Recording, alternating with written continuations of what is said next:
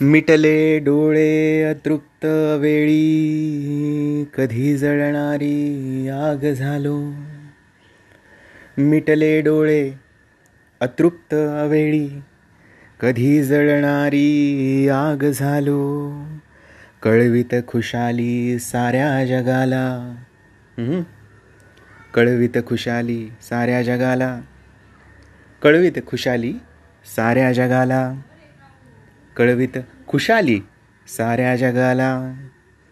कळवित खुशाली साऱ्या जगाला. आतल्या आत मी राख झालो. मिटले डोळे अतृप्त वेळी कधी जळणारी आग झालो. कळवित खुशाली साऱ्या जगाला. आतल्या आत मी राख झालो. तुमच्यासोबत झाले असं कधी? आपण जगासाठी बरंच काही करत राहतो आणि आपण आतल्या आत जळत असतो कारण आपल्याकडे बघणारं कोणीच नसताना नमस्कार. मी श्रीकांत सिंधू मधुकर इंस्टाग्रामवर एक होता कवी. पुन्हा एकदा स्वागत करतो एका नवीन पॉडकास्टमध्ये आज तुम्हाला मी असंच एक असंच एक काव्य ऐकून दाखवणार आहे. ज्याला काय म्हणायचं कुठल्या काव्य प्रकारामध्ये मोडायचं वगैरे वगैरे या सगळ्या गोष्टींमध्ये मी पडत नाही. मला जे लिहावंसं वाटतं जे बोलावंसं वाटतं ते मी नेहमी बोलण्याचा प्रयत्न करत असतो. असंच तुम्हाला काहीतरी ऐकवतो आहे या मुक्त मैफिलीमध्ये या कवितेचं शीर्षक आहे अफवा.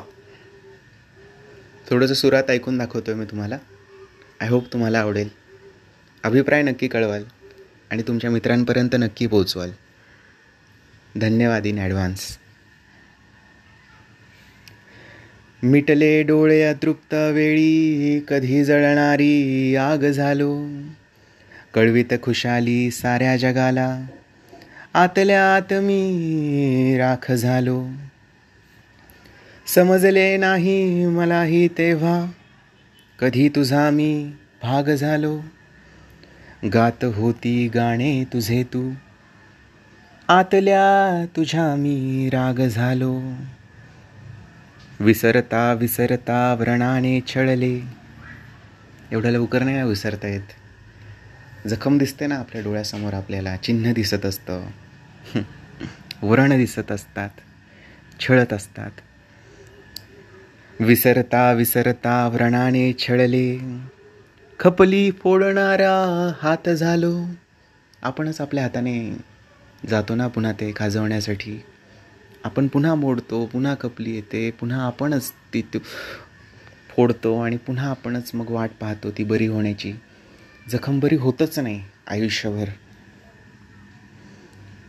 विसरता विसरता व्रणाने छळले. खपली फोडणारा हात झालो. विश्वास बराच होता स्वतःवर. विश्वास बराच होता स्वतःवर. स्वतःच स्वतःचा घात झालो. लावले लग्न दुःखांसोबत भावनांची मी वरात झालो.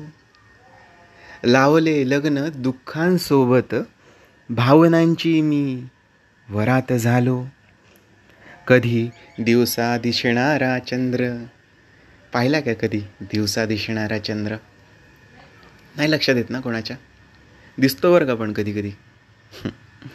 कधी दिवसा दिसणारा चंद्र कधी अंधारी रात झालो. लावले लग्न दुःखांसोबत भावनांची मी वरात झालो.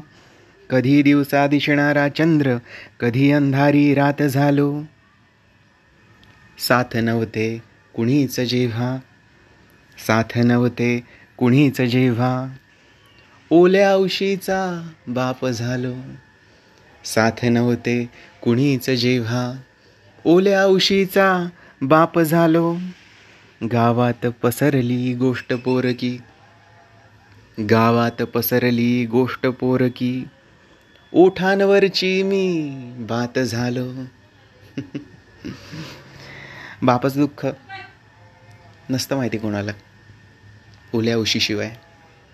आणि जसं ती गोष्ट पसरते लोकांमध्ये त्याने एवढं सॅक्रिफाईस केलं आहे की प्रत्येकाच्या ओठांवरची आपण बात झालेलो असतो. तो बाप ज्यावेळेस जगाला कळतो त्यावेळेस आपण महा महापुरुष किंवा असं कोणीतरी झालेलो असतो. तोपर्यंत आपण कोण आहे कोणाला माहिती नसतं. जग आपल्याला तेवढंच समजून घेतं जेवढे आपण त्यांना दिसत असतो. म्हणून आईसबर्गचं उदाहरण नेहमी दिलं जातं. की त्याचा पाण्याच्या वरचा भाग हा एक चतुर्थांश असतो आणि पाण्याच्या खाली असणारा भाग तीन चतुर्थांश असतो. तुम्हाला खरंच समजून घेणारी माणसं जी आहेत ना त्यांना तुम्ही तीन चतुर्थांश देखील माहिती असता. एक चतुर्थांश भागासोबत. अदरवाईज कशाला काय अर्थ नाही आहे आजूबाजूला असणारी गर्दी ही फक्त गर्दी आहे. त्याला तुमच्या आतमध्ये असणाऱ्या आत्म्याची ओळख झालेली नाही आहे गर्दींसाठी झुरू नका. या गर्दीसाठी झुरू नका. या गर्दीतल्या त्या दर्दीसाठी झुरा. त्या दर्दीसाठी मरा. काय म्हणता मित्रांनो? बरोबर ना?